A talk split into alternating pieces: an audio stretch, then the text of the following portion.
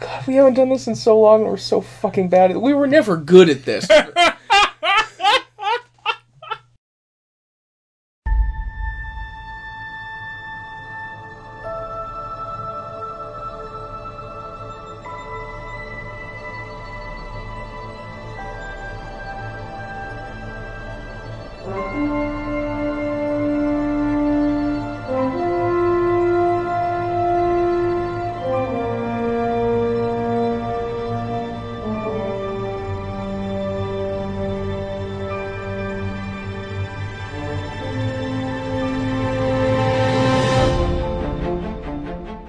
This podcast is a member of the Place to Be Nation family. Visit us at placetobenation.com, the only place to be in your pop culture world.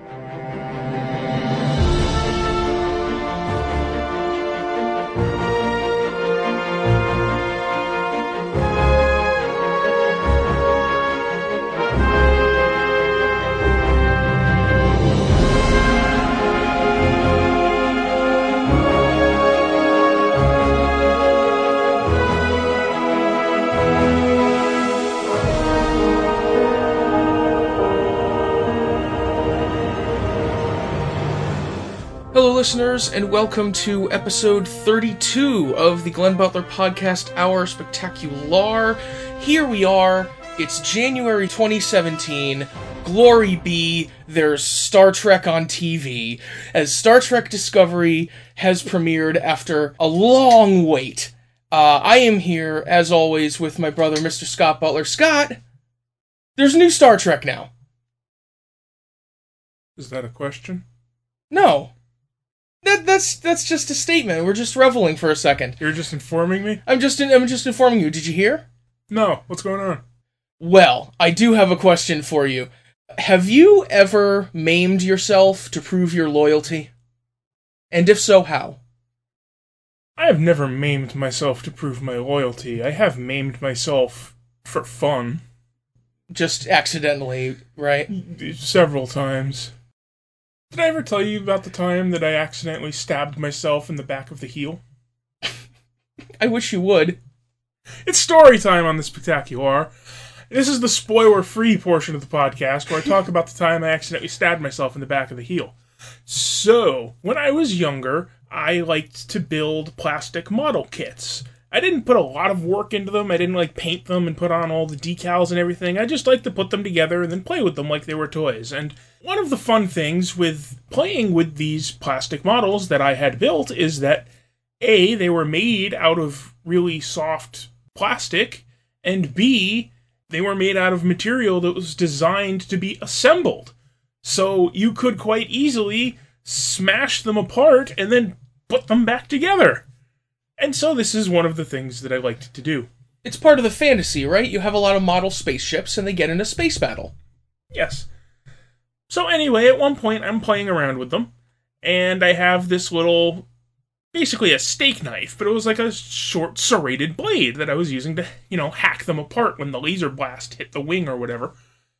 And they make this special glue to put together the models. It's like special adhesive designed to work with the material they make these models out of, and it's called modeling cement.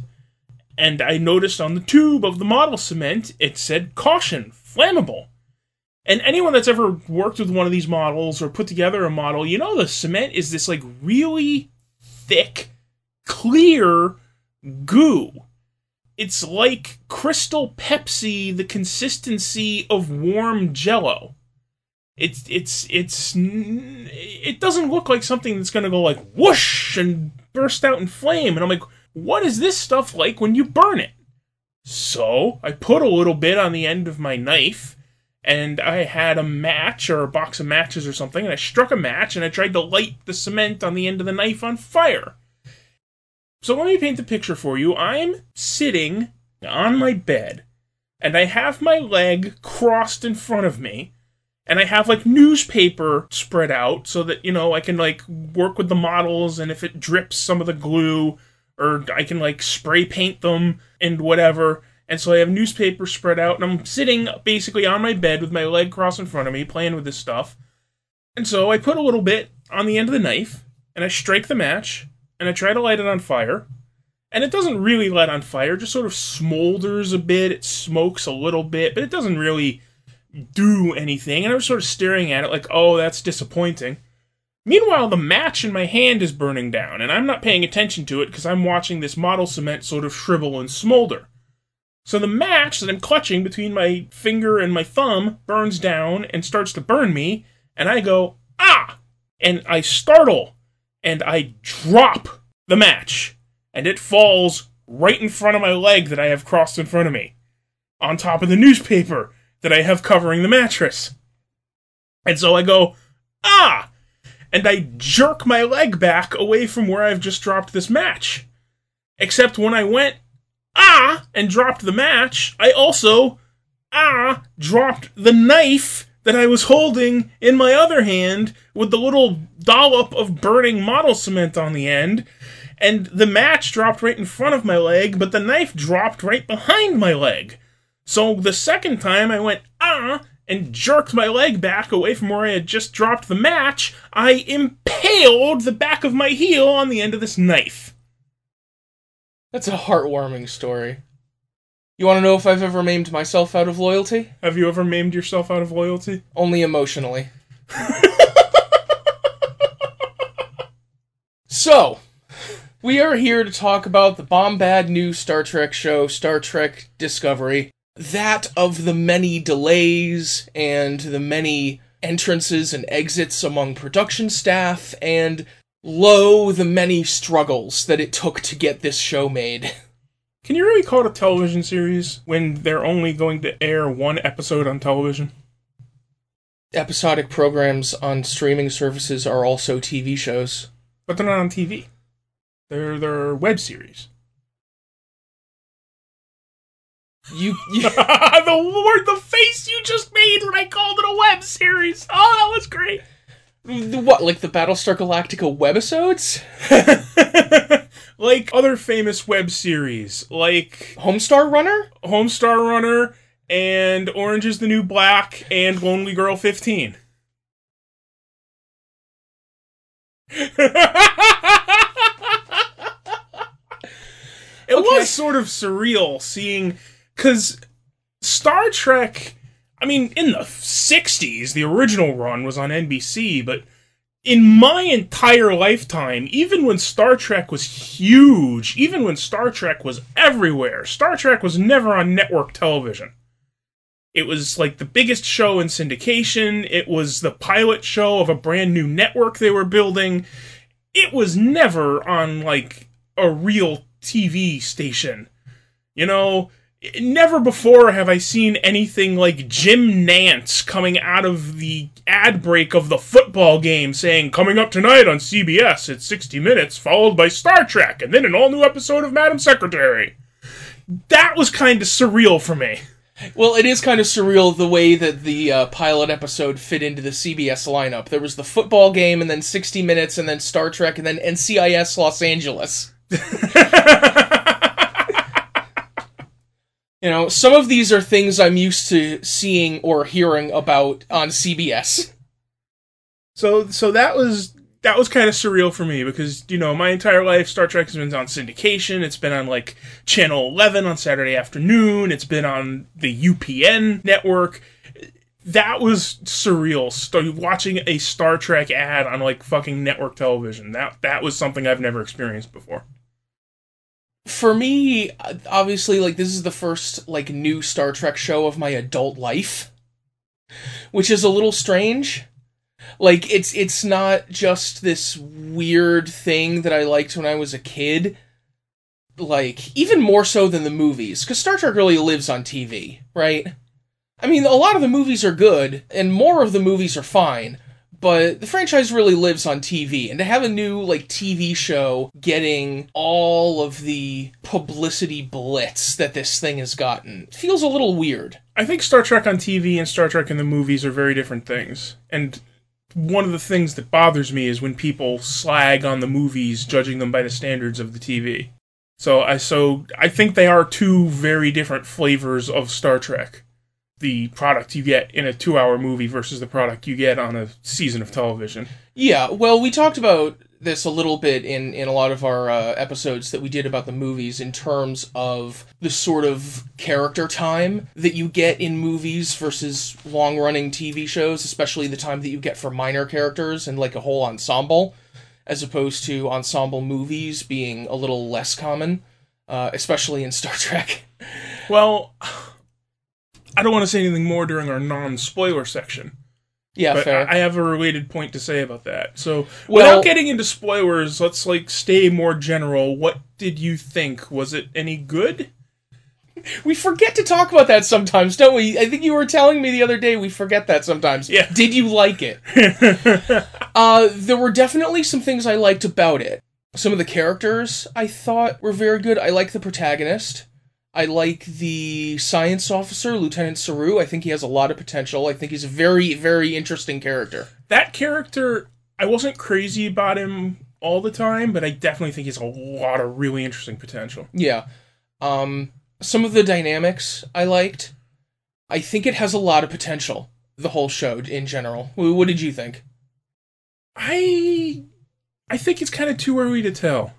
Because of the way they structured it, because of the way the story went, which we'll get into more once we start getting into spoilers, but it was I think it's kind of too early to judge.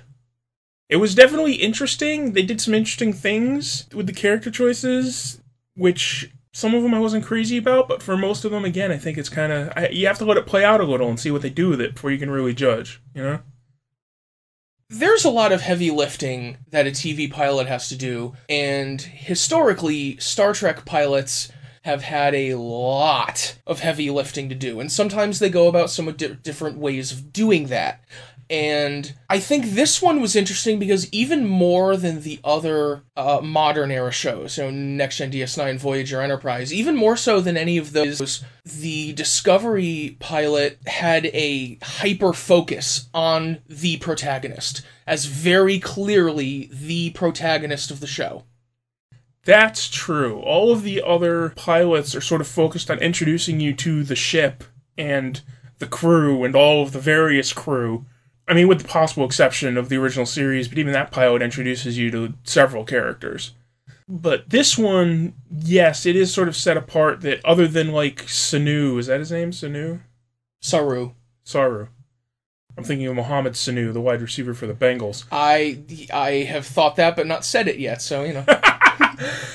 other than like Saru and like a little bit with the captain that Michelle Yeoh plays, other than that, the focus really is on Sonequa Martin Green's character and only that character.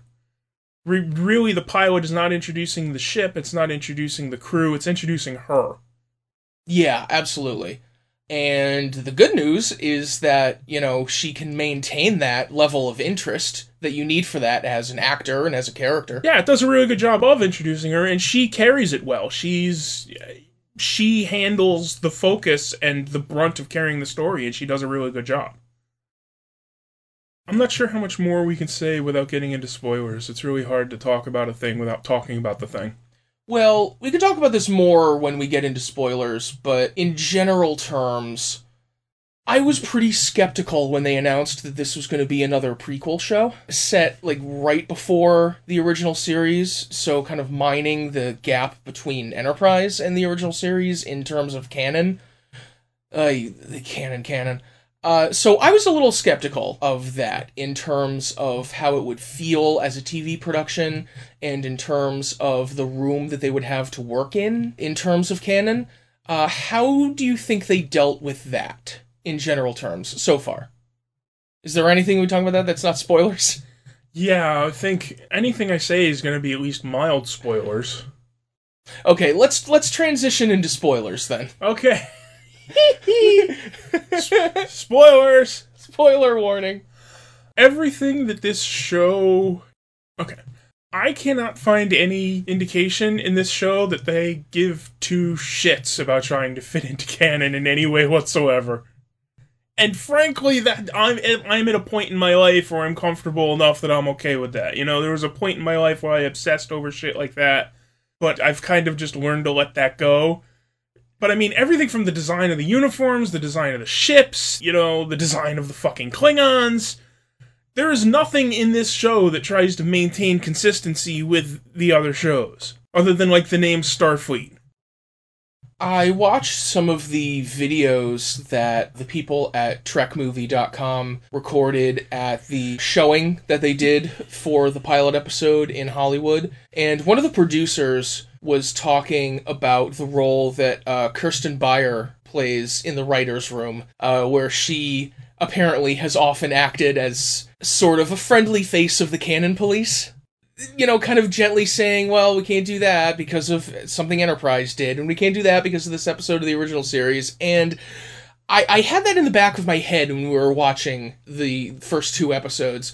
And other than the scene where Commander Burnham tells them to target phase cannons and not phasers, uh, I, I'm not sure how much they really paid attention to kind of the fine grain distinctions there.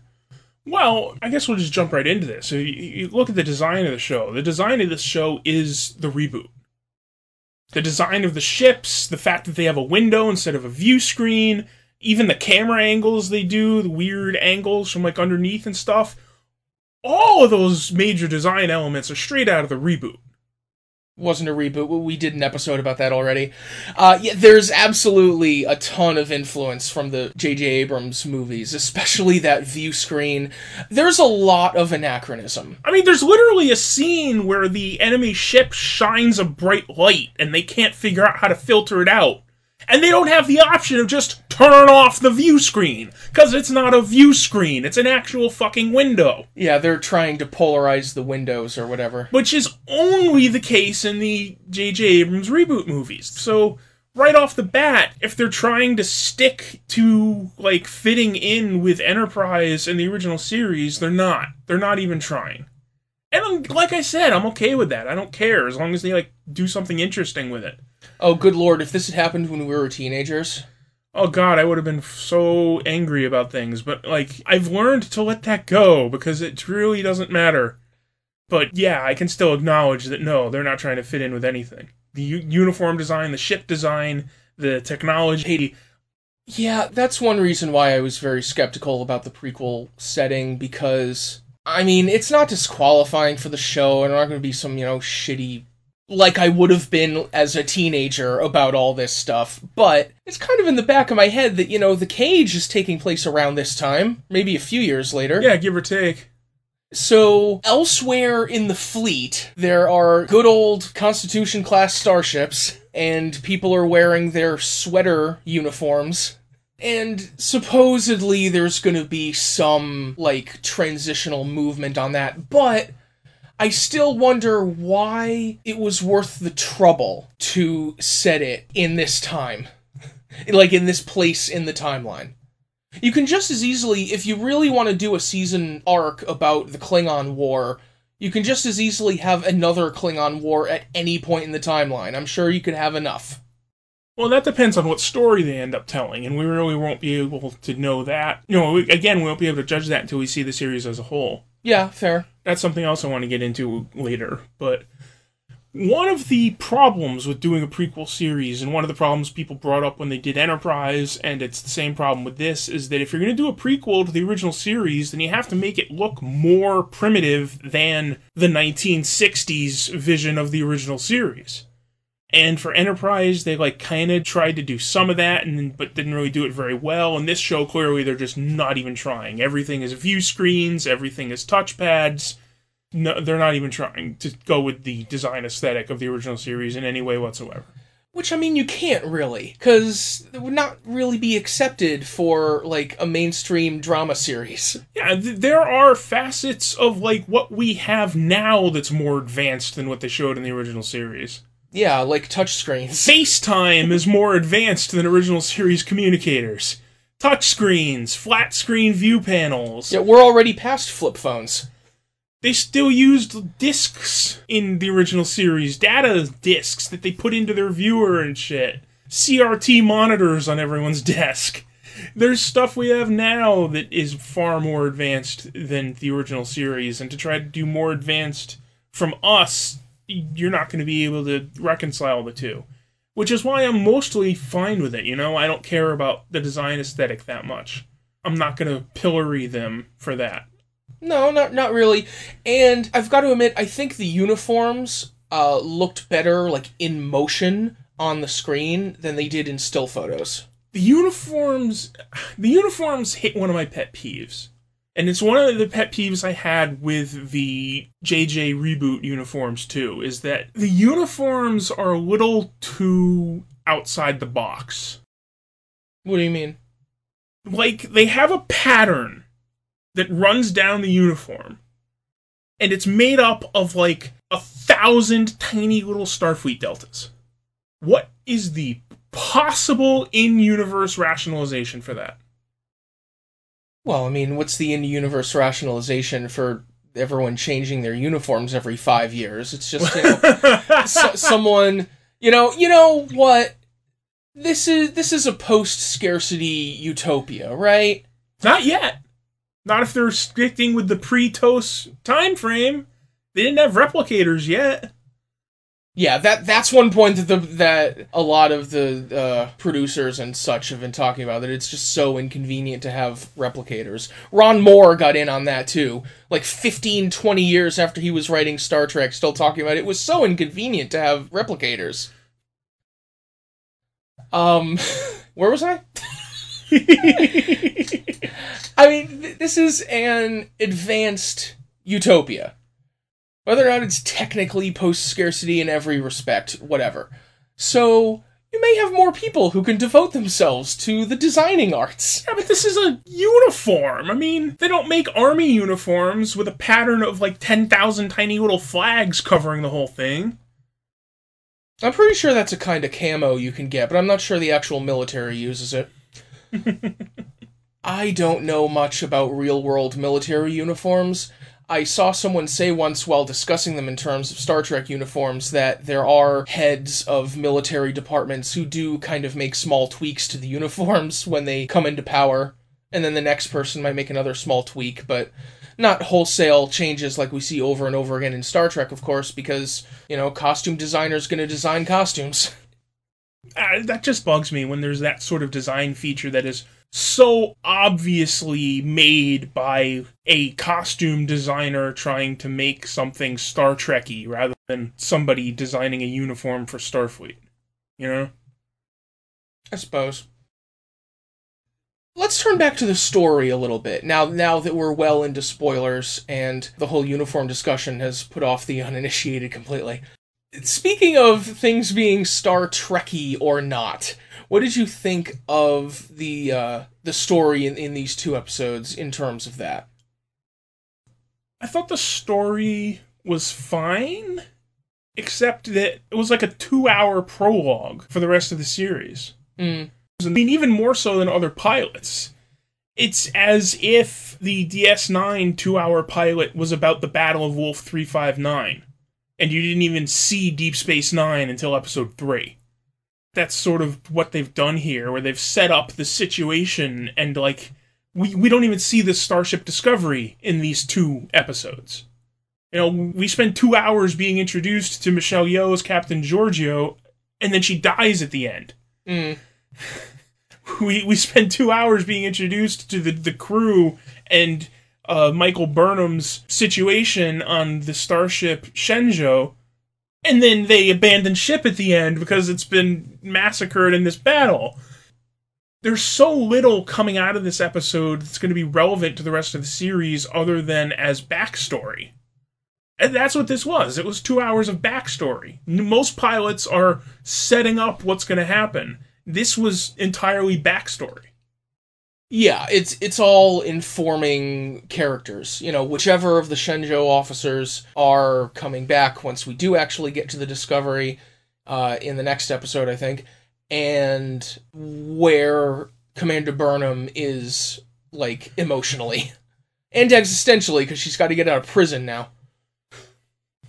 One of the things in terms of being Star Trekky as a, as a story, one of the things that I kind of like in my Star Trek is when the characters express some uneasiness at having so much action and so many space battles. The whole we're supposed to be explorers thing, I think, is something that Star Trek's absolutely come back to again and again, but that's because it keeps having to, because people keep writing action episodes. Yeah. well, I I did like I forget if it was the helmsman or the ops officer who's just after the battle he just sort of has his head in his hands like we're supposed to be explorers why are we fighting he's Yeah. like he, he he is it's like his world has just been shattered Especially if, as they say, they haven't had pretty much any run ins with the Klingons since Enterprise. You know, it, if if life in the Federation has gone on peacefully, as life in the Federation tends to do, then yeah, when when you're thrown up against a race like the Klingons, especially as they're being portrayed now, it is such a, a culture shock for a lot of these characters. Well, that's the main conflict that Michael Burnham has throughout the first episode is that she's trying to tell these utopian pie in the sky Starfleet people that no, these are not utopian pie in the sky enemies we've run into. And all the Starfleet people are like, why do you have to call them enemies? Well, yeah, there's there's a lot of kind of squishy dialogue about that. And the Admiral's message to the Klingons late in the second episode when the useless Admiral finally shows up was just so uncomfortable. they did a really good job of portraying there's always an angle you can take where starfleet's sort of desire for peace and desire for coexistence can come across as sort of arrogant and presumptuous and holier than thou Yeah, the whole cultural imperialism side of it. and they did a really good job of portraying that, especially with the admiral, but even with Captain Georgiou.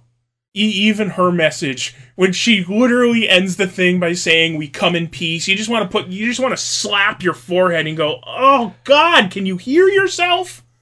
Especially since the enemy of the episode is a man who wants to make Kronos great again. Yeah, he wants to keep the Klingons Klingon. Yeah. Kronos for Klingons. Which is another character, the Klingon leader T'Kuvma, who I saw a ton of like promo material about him and character bios about him, and he's also dead at the end of episode two. I really wonder, since they invested so much in T'Kuvma and Captain Georgiou and the Shenzhou just as a setting, I really wonder if there might not be like significant additional flashbacks. Well, that that gets into another possibility for when we get to the end of the story. Make, make, a note of that when we get to the end of the episode and talk about like what's going to be in the rest of the season because I have a wild-eyed theory about that. So, what did you think of the mutiny?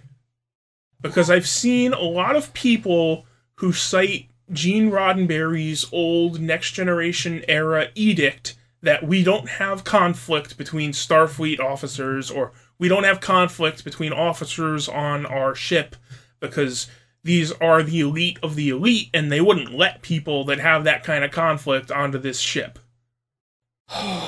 Which a lot of the TNG and DS9 writers, the TNG writers considered that to be basically handcuffs on them trying to come up with a story and the DS9 writers tried to get around it by introducing a whole slew of non Starfleet characters that people could have conflicts with, and the Voyager writers got around it by introducing a whole slew of Maquis characters that the Starfleeters could have conflicts with.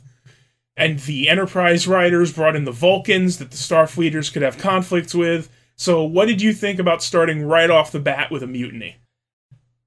That was definitely a shock. um I'm kind of of two minds about the old Roddenberry rules because I mean they were wholesale inventions for next generation.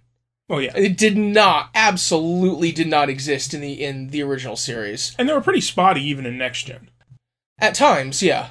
Um, lately, I've been reading the 50 Year Voyage books, the sort of oral history of Star Trek, And I just finished the original series and movie era book and started the next gen and onward book.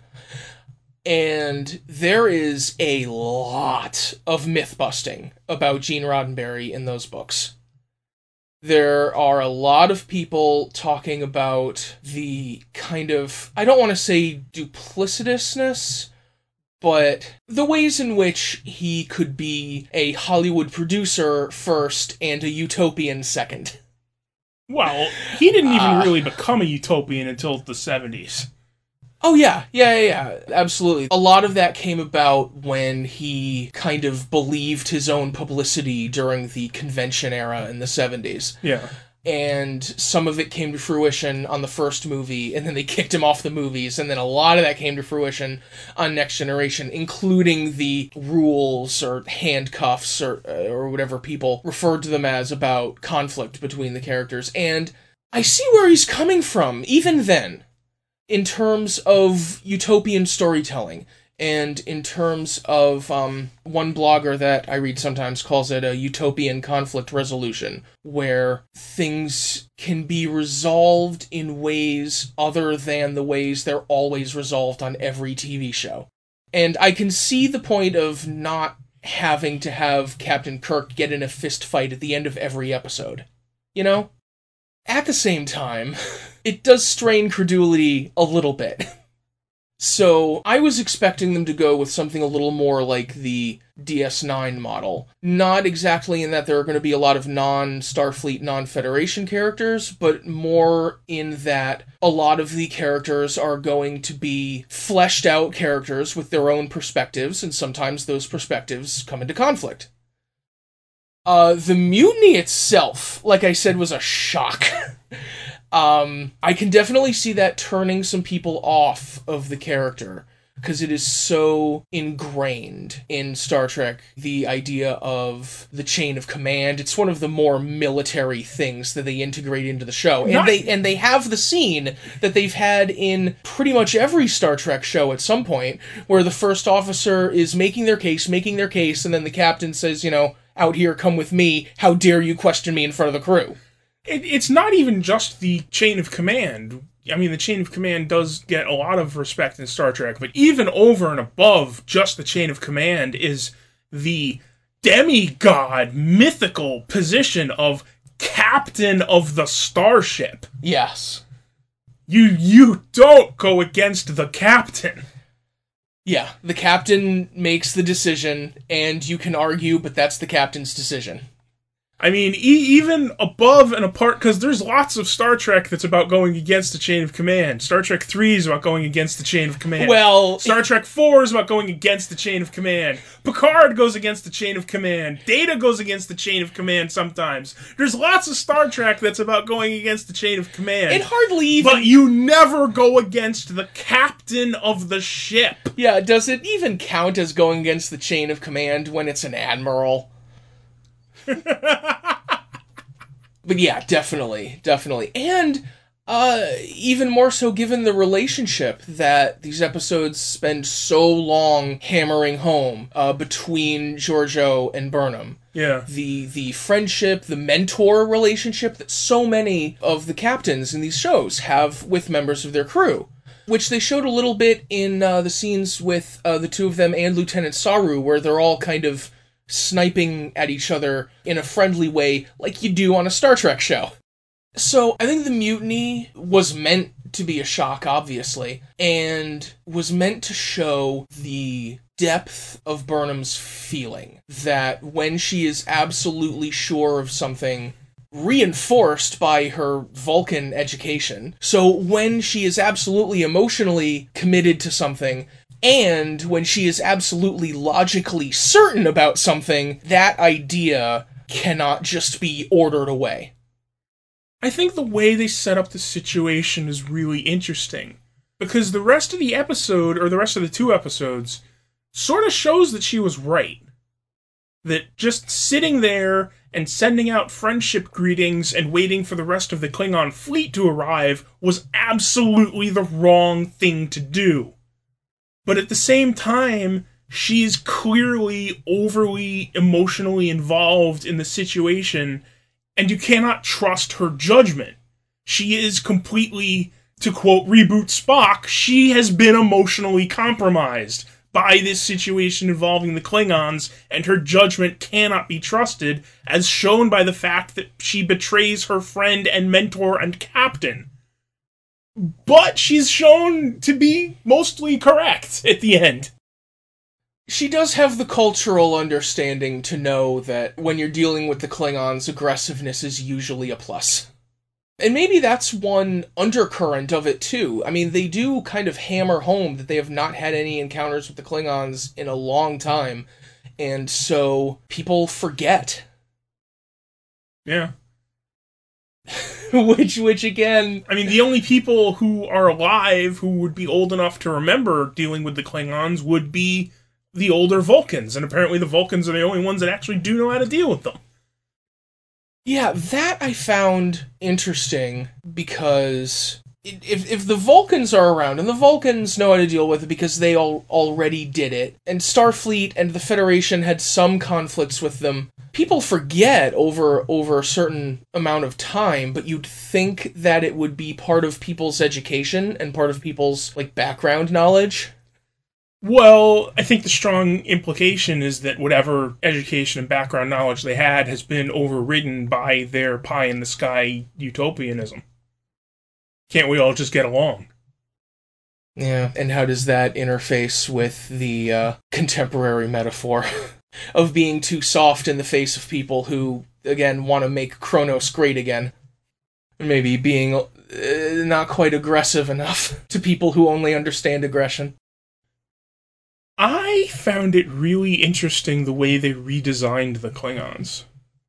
Yes. It, it, it this is my impression of it, and I don't know if you shared my impression, but my impression of the makeup redesign is basically that they've chosen to address the controversy of whether or not the Klingon makeup constitutes blackface by just literally making them black and gray rather than any shade of human skin. Well, they did have various shades. And Yes, but no shades of brown. Were there none? Everyone I remember seeing was some shade of gray or or black or the one albino. Yeah, they had the albino, and T'Kuvma was just straight up like completely black. And yeah, they did have they did have a lot of different shades, and they introduced colorism among Klingons, which was interesting. Well, they had the albino Klingon on um DS9, the one that Kang, Kor, Koloth, and Dax went after. Right. Klingons have never struck me as the most, you know, open, accepting people. Yeah, see, you could really go either way on that, depending on whether you want to portray the Klingons as allies or as enemies. You know, Yeah, if you're portraying them as enemies, then any difference makes you less of a warrior and you are rejected from my house. And if you want to portray the Klingons as allies, uh, such as in DS9, you have scenes like uh, the scene where Martok and Worf talked about people fighting mental illness as a great warrior's struggle.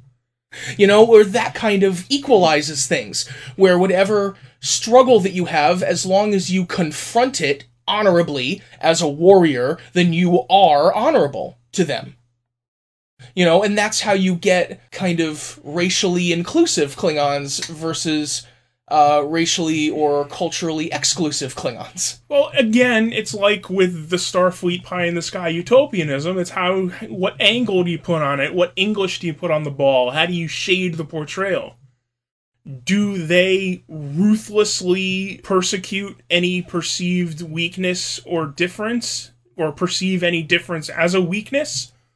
Or will they judge any show of strength and honor and say, okay, I don't care what you are, you've shown strength and honor? Again, it's just how you how you spin it, what kind of angle you put on the portrayal. Yeah, and T'Kuvma as a character obviously is way on one end of that spectrum, as as very much like a Klingon fundamentalist or a Well, he- Klingon traditionalist. Well, he sort of shows both sides because at first he's like, you know, you don't come from a great house, you don't have a great family name, you are not worthy to be in my presence. And then the guy puts his hand in the fire, and after that, T'Kuvma's like, oh, well, if you're willing to withstand pain for our cause, then you've proven yourself, and now I don't care that you don't have a great house name or whatever.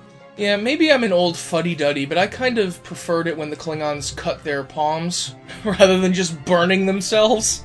you know, they, they, they didn't have people sticking their hands in open flame on the road to Kal'Hyah.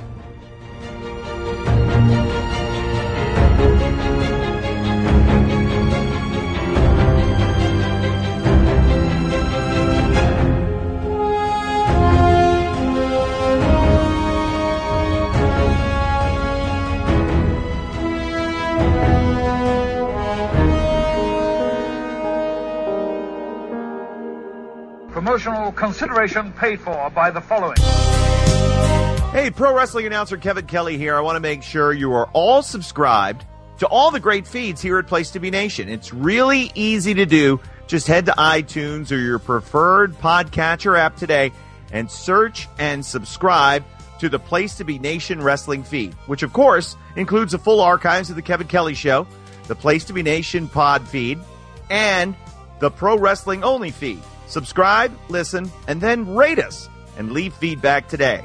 And be sure to give Justin your true thoughts. I mean, don't hold back. After all, he is kind of a jerk. Just listen to Scott.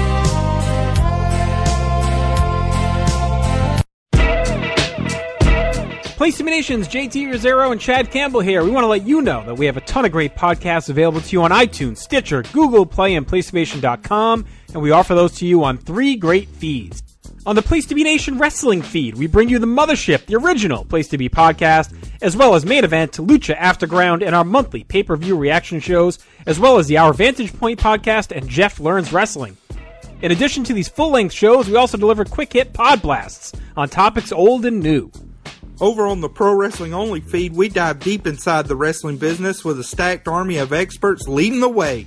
The feed features potpourri shows such as This Week in Wrestling, Greetings from Allentown, Psychology is Dead, Puro Potpourri, Stacy and Elliot's Bogus Journey, and the Military Industrial Suplex. We also have shows that focus intently on certain topics like Letters from Center Stage, Space City, and NWA Classics on Demand Adventure, Through the Years, Strong Style History, Strong Style Story, and Mount Olympus.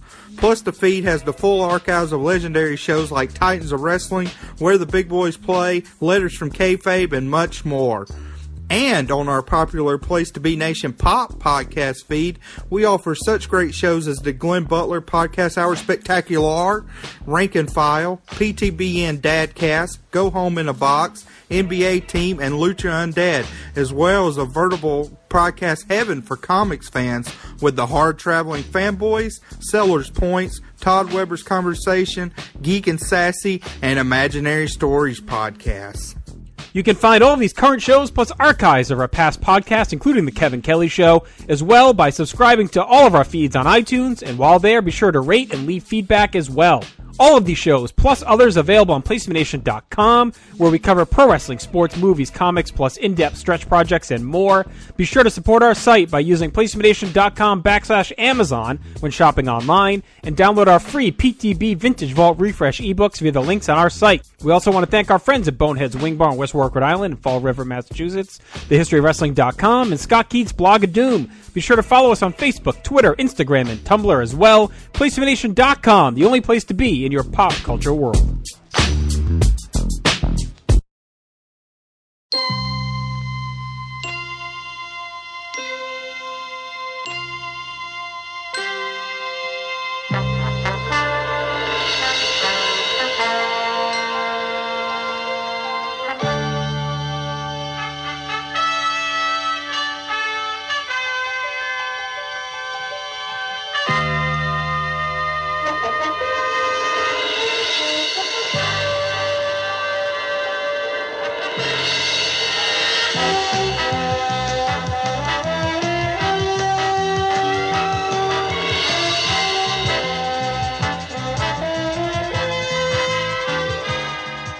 Let's let's get a little more into the Klingons.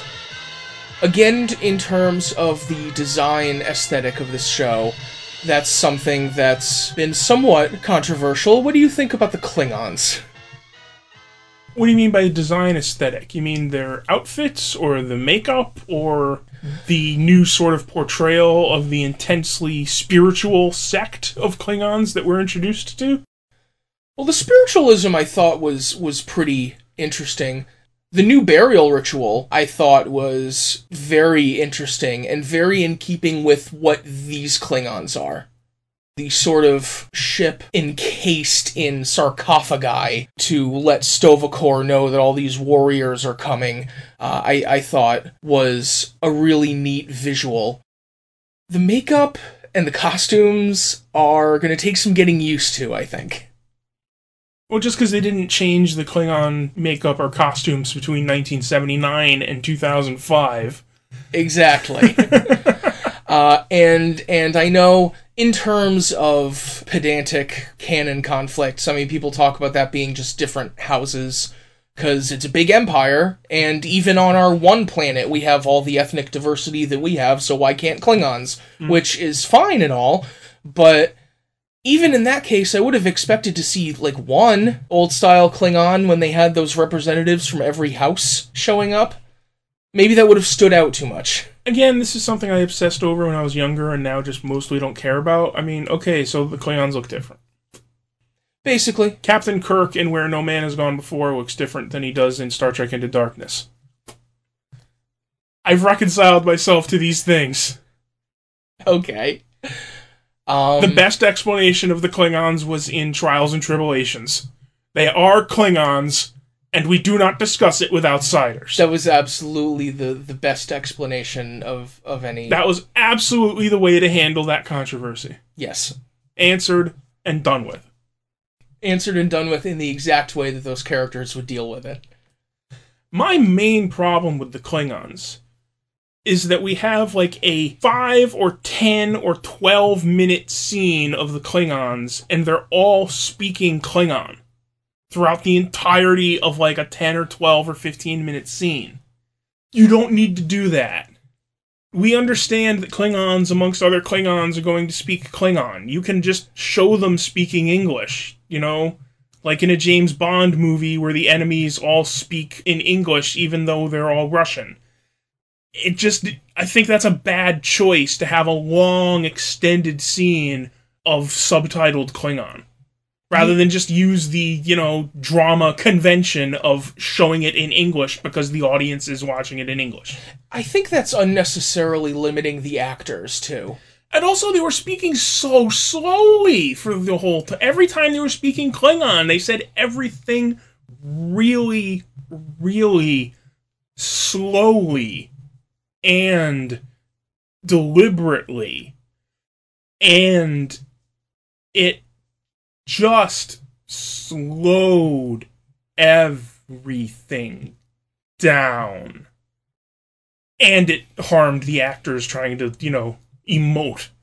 Yeah, because they were concentrating more on phonetically sounding out a language they didn't know than they might have been sometimes emoting as their characters. Exactly.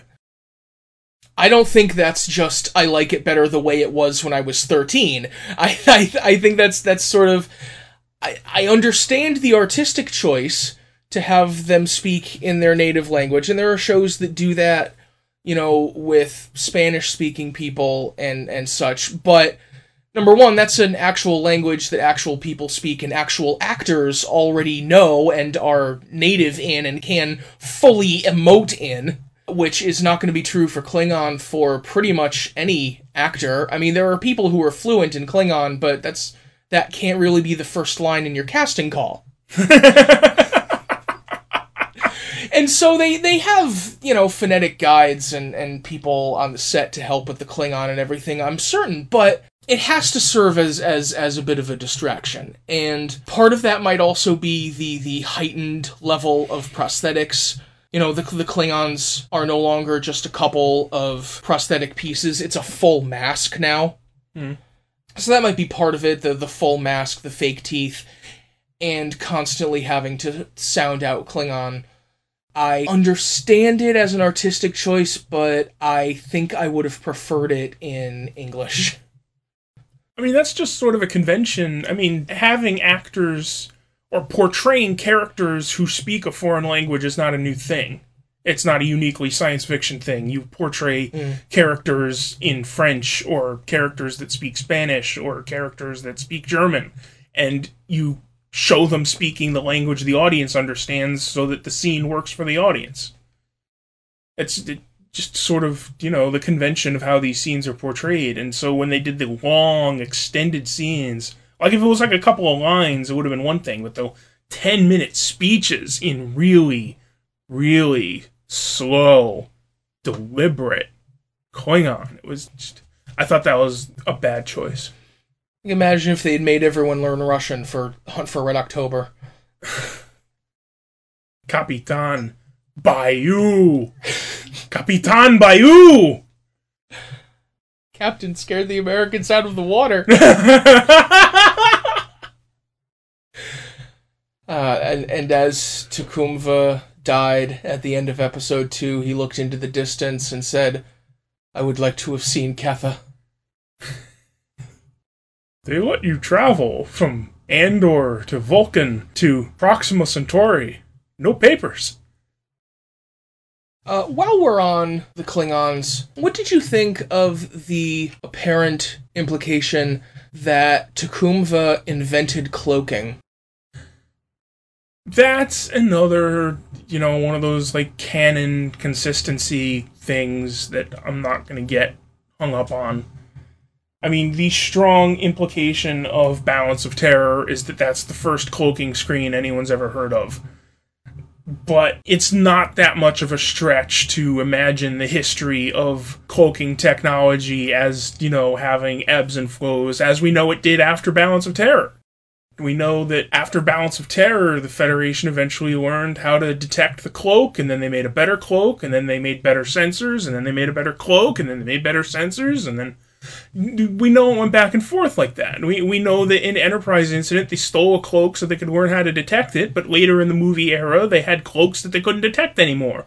And we know it went back and forth like that. So it's not a horrible stretch to just extend that to earlier in the timeline as well. That like look at these Klingons, they have some sort of cloaking technology, and then at some point the Federation scientists learn how to penetrate the cloaking technology, and then along comes Balance of Terror, and here's a new cloaking technology that we can't penetrate, so now we have to learn how to penetrate it. It's again, it's a minor thing that doesn't fit with the previously established canon, but I don't care. I'm just gonna sort of roll with it. Sure, I mean not not even on a on a canon level. I mean they had cloaking in Enterprise too, but it just seems dramatically convenient. Anytime you bring up a cloak, it's convenient. I mean, what is the cloak but, you know, a convenient way to give the enemy somewhere to hide behind in the middle of empty space? Well, I mean that whole cloak versus sensors arm race is pretty clearly like you know the allegory for stealth technology too. So it's it's not just like a dramatic convenience, but another military thing. Because they're the military, right? Well, it started off with, you know, we want to make a submarine episode where you're trying to find the enemy, but you, you're having trouble locating them. How do we do that in outer space? Uh, maybe they can cloak themselves, you know? It's Yeah. It's the way these things come about. I think it's more interesting that apparently it's standard operating procedure for the Klingons to have one warrior just sort of standing on the hull of their ship in case anybody flies by in an EVA suit. Well, I, I I don't I don't think he was just standing out there. I think he like went out there when Burnham like landed on the thing and triggered it.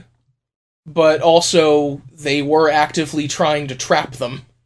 I suppose.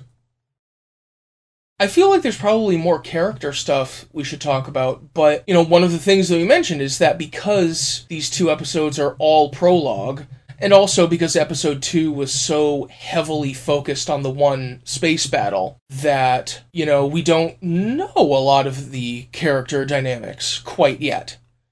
Because there are a lot of characters that we haven't gotten to yet in the whole USS Discovery setting. Well, I think Saru is still going to be around. Somehow he winds up on the Discovery as well. Yeah. I don't know that any other characters are still going to be there. I don't know that they won't, but I don't know of any other characters that are still going to be there the rest of the show. I don't I don't know. Cuz I mean they could provide a rich and detailed backstory to pretty much anyone.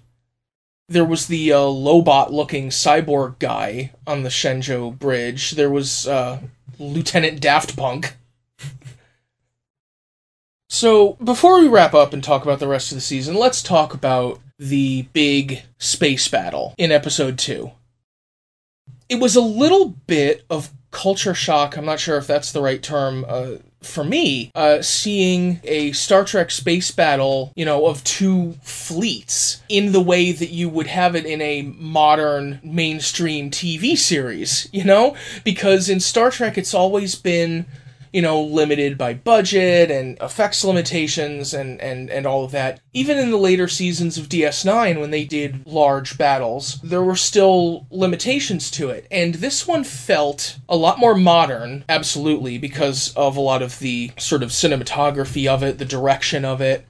Uh, some of the influence of the JJ movies again in Yeah, that terms whole of how you visualize the starships moving around. Everything of that was all from the JJ movies, from the way the phasers worked, the phaser bolts instead of the solid beams, Yeah. to the effect of coming out of warp or going back into warp. Just the way they showed that was straight out of the movies.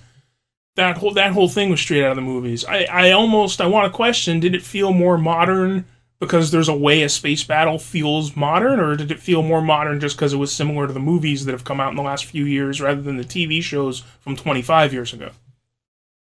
even the uh, JJ era movies never had a like fleet versus fleet battle. No.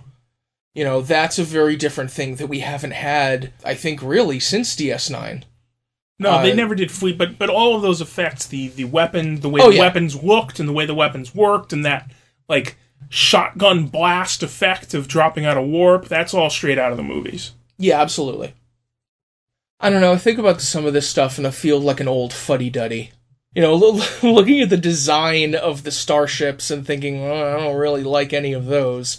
And then thinking, I haven't really loved a new starship design since 1994, I think. uh, since probably the ships in the next gen finale. I mean, the Defiant was good. I grew to like the Defiant, but I didn't love it at first. Yeah. And, you know, I can make my peace with some of the Voyager era designs, but, you know, the Enterprise era designs and some of the ones in the movies, like the first contact ships, I never really took to. so it kind of feels like repeating myself when I say that, that the new starships that they designed for this battle, and there were what, like 15 of them? I lost count. Yeah, I felt like every ship was a whole new design. Oh yeah, they were all different designs, which is something else that you never had in a Star Trek battle before because it was always, you know, the same model copied a bunch of times. I don't, I don't know. Maybe it's just because that's what I'm used to, but I almost feel like that would be, you know, if you're going to have the idea that they have starship classes, then you would have many starships of the same design, not like a thousand different designs, you know? And maybe a constitution in there. That wouldn't have been a bad idea to just throw in a constitution or two. And also to have, like, you know, two or three other ships of the same design as the Shenzhou. And maybe a ship of the design of the Discovery. Or maybe even Well- just have the Discovery involved in that battle and introduce it that way. Well, they're not going to duplicate the hero ships. Just in terms of like you want the design of the hero ship to be instantly identifiable to the viewer.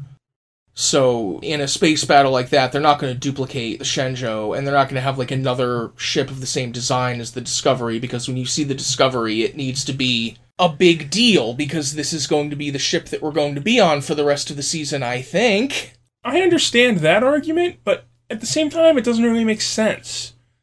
You know, why would you have five Excelsior class ships and a bunch of Miranda class ships, but only one Galaxy class? It doesn't make sense. In universe, it doesn't really. That that's that's all. Of course, the way they got around it in this show was to never have two of the same ship. Yeah. Okay. Again, before we talk about the rest of the season, wh- while we're still on specifically these first two episodes, we should probably talk about Ambassador Sarek. I was not a fan of the guy playing Sarek. I think his portrayal was okay, but it just didn't feel anything like Sarek to me. I agree. I think it's a fine enough character to have, and I understand why they made it Sarek, but it didn't necessarily feel like Sarek. No, it would have worked better to me if it had just been another Vulcan, because then maybe I just wouldn't be judging it as harshly. And then I could just say whether the guy was good or bad at playing a Vulcan, rather than judging him against Mark Lenard. And on the one hand, I think maybe I'm unfair judging him against Mark Lenard, but on the other hand, I've seen not William Shatner play Captain Kirk and was fine with it, and I've seen not Leonard Nimoy play Spock and I was fine with it. And you saw not Mark Lenard play Sarek. what for like two seconds in Star Trek Five? No, for in, for in Star Trek Eleven. Oh yeah, that was almost a different Sarek. It was it was a very different Sarek. Like a lot of the characters are very different in that universe, and that's an that's another. Again, not trying to go into a picky canon thing, but in terms of character dynamics, a lot of the sort of characterization of Sarek is known. We only got him a few times. He was just in the one episode of the TV show and a few movies, and again in Next Gen. But each time he appears is almost like a character milestone for him in terms of his relationship with Spock in his first several appearances, in terms of his relationship with humanity and emotionality, and a lot of that kind of has to be tweaked to have him be Michael Burnham's adopted father. A, if he has an adopted human ward, it really puts a whole new spin on his treatment of Spock. Yeah.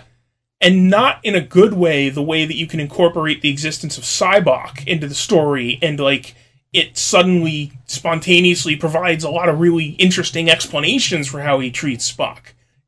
The existence of Michael Burnham as his adopted child or his ward or whatever you want to call it, it raises a lot of questions about his treatment of Spock and exactly how that worked and where some of his behavior came from. I don't want to make definitive pronouncements about it after two episodes, but it does feel very strange. It feels kind of tacked on. Like, why did it have to be Sarek? I mean, even if you want to have a character of a human raised by Vulcans, which frankly I didn't think they handled very well. But if you want to have a character of a human raised by Vulcans, why did it have to be Sarek? And why did you have to bring this actor in and have try to have him play Sarek rather than just play a Vulcan? He would have been okay as like generic Vulcan, but I didn't get any of the kind of gravitas I expect from Sarek. Even Ben Cross in the reboot, who was very, very different from Mark Lenard's portrayal of Sarek, but he had that kind of gravitas you expect from Sarek. He was able to handle that aspect of it. James Frain in Discovery, I just didn't get that from him like I said, it would have been okay for generic random Vulcan we've never heard of before, but I I didn't think it was good enough for Sarek. I definitely think you you hit it in terms of the gravitas. And I hope if he's more of a regular character that that develops a little. If there's going to be more with Sarek, which I'm pretty sure that there is because it's a huge part of Burnham's backstory and her kind of centeredness. I would like to see uh, how Amanda fits into this whole situation. Because good point. Good point. I mean, I think she would have been pushing to take care of this child. I mean, that's an aspect of the whole Sybok thing too. I just wonder about Amanda's perspective on all this. Does Amanda agree that the way to treat a child with emotional trauma is to teach them to suppress all emotion? Right. And also, what's with Georgiou in the flashback scenes where she's like shaking her head in dismay that this human has been taught the Vulcan ways and you need to come back among your own people? Like, that rubbed me way the wrong way. Ooh, fair. That's why when you think of what we might get in the rest of the season, that's one reason why I think we are not yet done with Captain Georgiou and the Shenzhou and that whole situation. Because I think there's got to be more of Burnham's backstory coming, more of the transition between bowl cut Vulcan Burnham and current version of that character. Okay, here's my harebrained, wild-eyed idea. They show in the preview for like coming up this season where we actually get snippets of the Discovery and the captain of the Discovery on this show called Discovery where we haven't seen the Discovery yet after two episodes. They intimate that there's like weird shit going on on the Discovery and the captain has this like crazy idea that he needs the convict Michael Burnham for and they show like scenes of weird shit going on like like anti-gravity or probability manipulation or something going on there that's kind of wacky and the characters are like whoa what the fuck is that? And the captain has nefarious plans and he's bringing in the convict to advance them somehow. What are the chances that somehow at the end of all this the war with the klingons gets retconned by weird freaky science on the discovery? Oh, and that at the end of the, the season Georgiou isn't dead anymore oh, goodness. That is not where I thought you were going. that was the thought that occurred to me watching that preview for what's going on in the rest of the season. I don't think they're going to retcon the Klingon War. You don't think there's going to be some sort of time travel element or rewriting history element to whatever weird science experiment is going on on the Discovery? I don't know what the weird science element of it is going to amount to. One of the characters was billed as an astromycologist, which is the study of space mushrooms.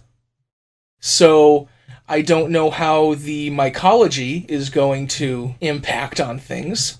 Mushrooms, they're all going to do a little too much LDS and just daydream that Georgiou's back and they're not at war with the Klingons?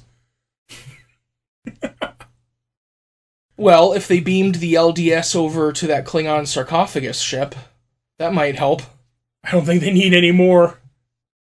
You know, just mellow them out a little, right? Okay, so where did you think I was going then? Well, I'm not, I'm, I'm not sure. I'm not good at harebrained theories. Well, you just said, wow, I didn't think that was where you were going. Where did you think I was going? Okay. At the end of the season, they have to end the war. Because season two isn't going to be about the Klingon War. No? No. I don't know what it's going to be about, but okay. Why wouldn't they extend the war over multiple seasons? I believe the producers have said that, you know, it's a season arc and it's going to wrap up. But I real I really think I don't think that Michelle Yeoh is going to come back as an active, alive. it's so weird. Star Trek would do that in one episode. I don't think they'll do that for an entire season arc. Well, this is a whole new world of television, which can be the next topic we talk about. How do you mean? This is sort of the new model of how they make television, where they make a whole series season at a time. And it's not like a season of television was in the 90s. It's like a 10 part episode. Yeah, a lot of which they've made already, so they can't exactly they they can't exactly get feedback on like the Klingons always speaking Klingon and then kind of make adjustments later. I think they've made a lot of the show already. But I mean, it's not like they get like a season commitment say, okay, we want 25 episodes, go make 25 episodes. Mm-hmm. They like put together a proposal of like, we're going to make, how long is this season? 10 episodes or 13 episodes or.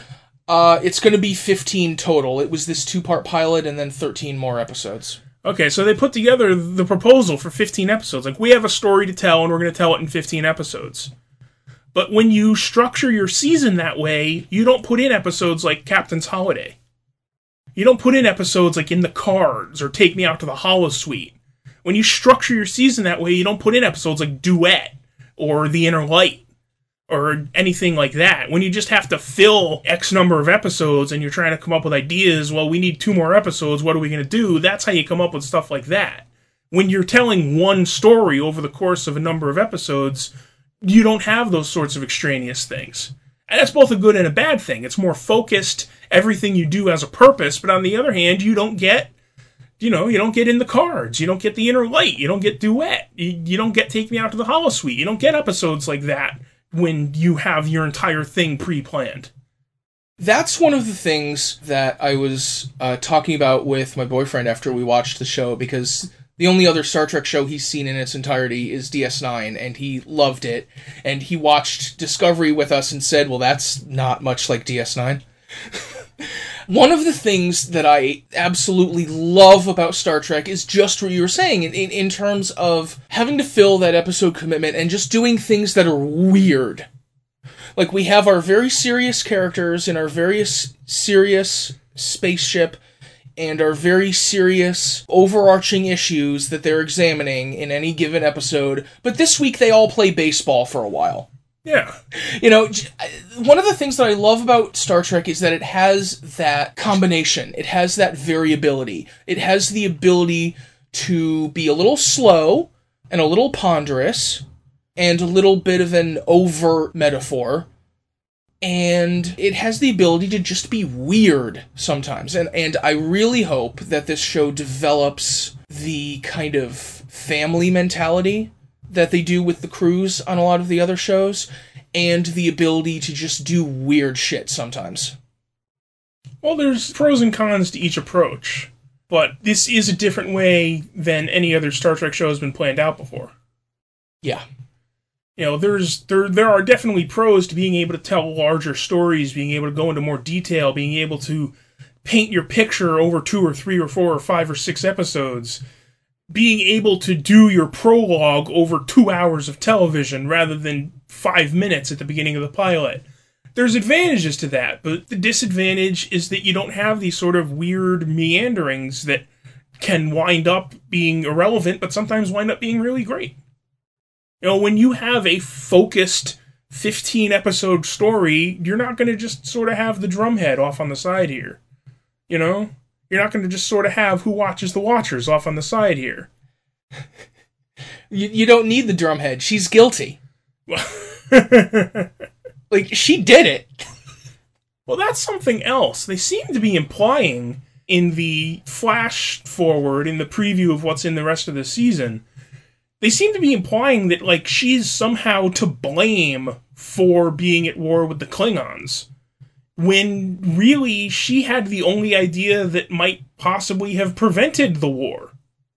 Right, but if everyone else, or most everyone else in the Federation, is in kind of a naive mindset that you were talking about before, then they might not be so receptive to her case for we had to attack, I was doing what I needed to do to get us to attack, and would concentrate a little more on you killed one of their warriors and this entire war is about them avenging their warrior. That's one dynamic that I'd like to see them do a little more with than they've done in Star Trek in the past.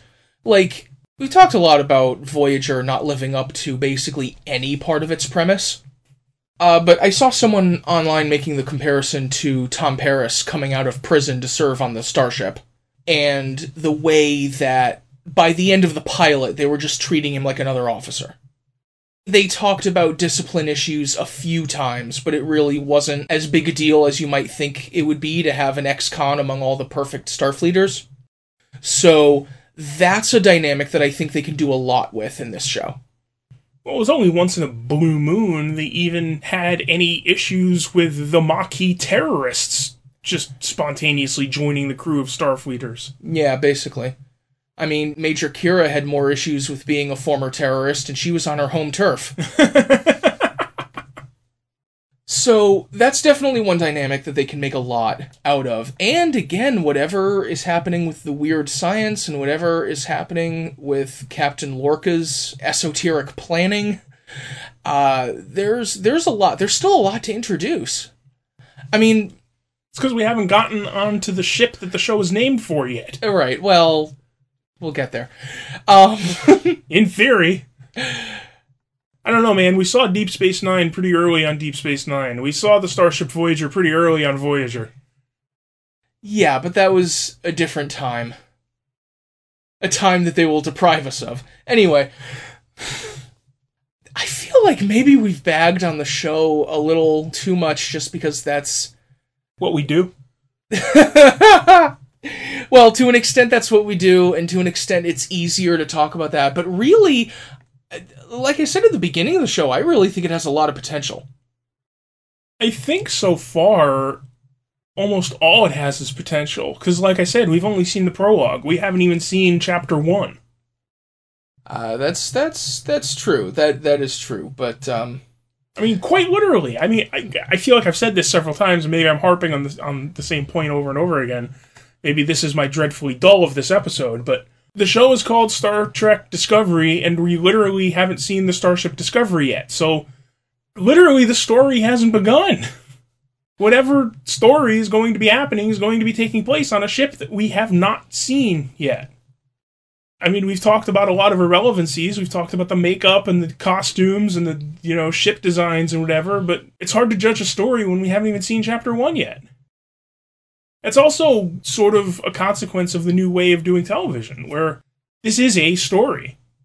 It's not like at the end of the DS9 pilot you say, well, okay, they can tell a lot of interesting stories given the premise that they've just set up. We know they're telling a story, and we haven't seen the beginning of it yet. Well, I'm still pretty optimistic to see it. I think they've set up some interesting things. How are you feeling? Are you optimistic about the show? I don't know if I'd say optimistic. I'm open to it. I'm looking forward to it. There wasn't anything bad about anything they've shown so far. It's just I can't give it a grade yet. I have to give it an incomplete. You know? So so I can't really say, "Oh, this is great and what's coming up next looks really interesting." I I I need to see chapter 1 before I can make any kind of judgment about this.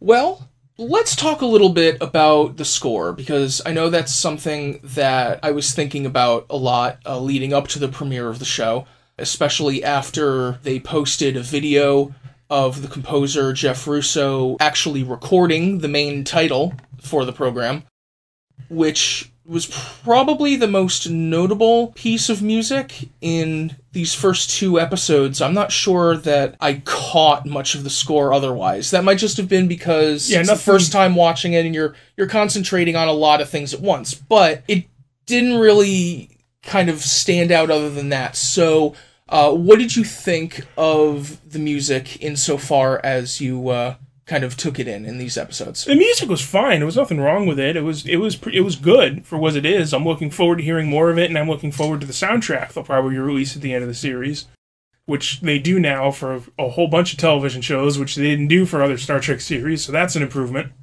I did notice they used the main theme or variations on the main theme several times, and I like that. That was always sort of a bugaboo in the Rick Berman produced era of Star Trek television that he didn't want them reusing any themes. He he didn't want anything recognizable in the music, and so I liked that they brought variations of the theme in several times with several different variations.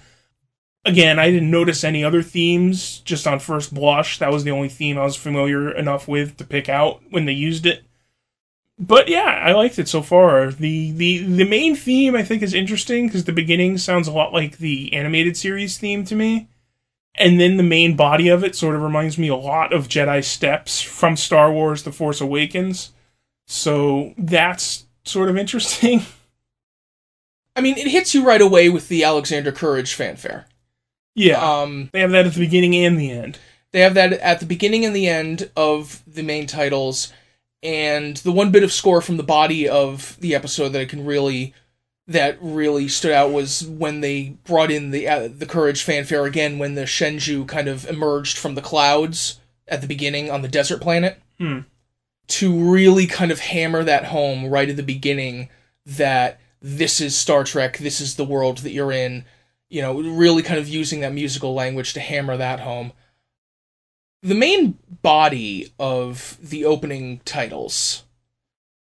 I mean, ever since you told me you thought it sounded like the Jedi Steps, that's all I can hear when I hear it anymore. So thanks. um, I think it's really funny because ever since you told me that I've ruined it for you that now you can't hear it without thinking of the Jedi steps. Now I can't hear it without thinking about how I've ruined it for you. I, like the main melodic portion of it sounds quite a bit like the Jedi Steps. Before that, between the Alexander Courage fanfare and the main melody that sounds like the Jedi Steps, there's a section that sounds quite a bit like uh, the music for the show Fringe. Really? Which uh, was done by uh, Michael Giacchino's associates. Uh, Chris Tilton did the last several seasons, and a few of uh, Giacchino and his associates did season one. But the string ostinato leading into the main portion of the melody sounded quite a lot like a couple of pieces from Fringe. So, even in those terms, it's kind of in the musical lexicon of, once again, the J.J. Abrams aesthetic. Well, we keep sort of going back to the idea that television production has changed since the mid 90s. In that it's a lot more cinematic. Yeah, and and the score work for television series is a lot different now. Mm. Which is, you know, one of the reasons why so many series have soundtrack CD releases now that, you know, you never would have dreamed of that in the mid 90s. But they put a lot more work into scoring shows now. I mean, in the 90s when they were doing, you know, bland wallpaper as the music to Rick Berman produced Star Trek, how many other shows even had a full original score every week? Yeah, for for a while, I mean Star Trek was the one that kept doing that for a long time. And it's easy to bag on the Berman era wallpaper, but I own quite a few discs of that music now. it had its moments. There were some highlights in there. Yes. I'm not saying it was all Drek. I'm just saying that he wanted it to be all Drek. Fair, fair. the composer, Jeff Russo, is someone that I wasn't very familiar with before he was announced for this show. Most people who keep up on television uh, would know him from uh, the Fargo TV series and Legion. I listened to the four combined albums put out for those shows before Discovery premiered, and there was a highlight here and there. He didn't really leap out as like a composer to watch in all capitals, but again, there's potential, and I'm optimistic it's hard for me to judge television scores because I'm so used to film scores. Yeah, fair. And even among film scores, I generally bag on like regular run of the mill dramatic scores that don't have like a giant action set piece to score, you know? Mm. All my judgments of scores are comparing it to like Star Wars and Titanic and Star Trek scores and Superman and big things like that, you know? Yeah. So even trying to judge the score of like, you know, a regular drama, like what gets nominated for the Oscars, it's not really my wheelhouse. And on television, it's just so A, your turnaround time is so much less than it is on a film. B, there's just so much more material. You're scoring 15 hours of material, not two. So television by its nature sort of becomes more rote and repetitive than a film will be because it's episodic and it's so much longer than any individual film. And so I feel like judging television scores against my knowledge and experience of listening to movie scores is sort of it's an unfair comparison to make, you know? It's like judging the effects on a TV show on a TV budget versus judging the effects of a major motion picture budget. Well, meanwhile, one of the main comments I've seen about Discovery is that, you know, the effects and the makeup and the cinematography and everything is so cinematic is the word that's that a lot of people have used for it. It it is very much upscale. We'll see how that goes for an extended TV season as opposed to the pilot episodes, but well, the, CBS is obviously putting some money in this because this is sort of, you know, this was conceived as the first original show on their Netflix competitor. Yeah, I bear no grudge toward the Good Wife spin off series, but they're getting a lot of subscriptions for this. so, you know, they're gonna they're gonna want to attract people. Yeah, absolutely. All right, well, dear listeners, thank you for being with us for this look at the first two episodes of Star Trek Discovery. Uh, we will not be doing this episodic uh, week by week because it is going to be, you know, a season arc, a whole unified story. But here is what we're going to do. They are splitting the season for Discovery, so the first run of episodes is going to run through the 5th of November. So we are going to be back after that to talk about the first eight episodes of Discovery. And then they're going to come back with the last seven starting in January 2018. And we will be back after the season ends to talk about it again. In the meantime, we're gonna try to start doing podcasts again. Scott, what do you, how do you feel being back in the podcast mind palace? We keep having ideas of episodes we should do and then not doing them. Yeah, because it would require like effort. But I'm glad that we were able to do this one. Thank you very much to everyone who asked if we would. there were a few. This is our wheelhouse. Yeah, exactly. So, thank you very much for listening. Scott, thank you for all that you do. And we will see you next time.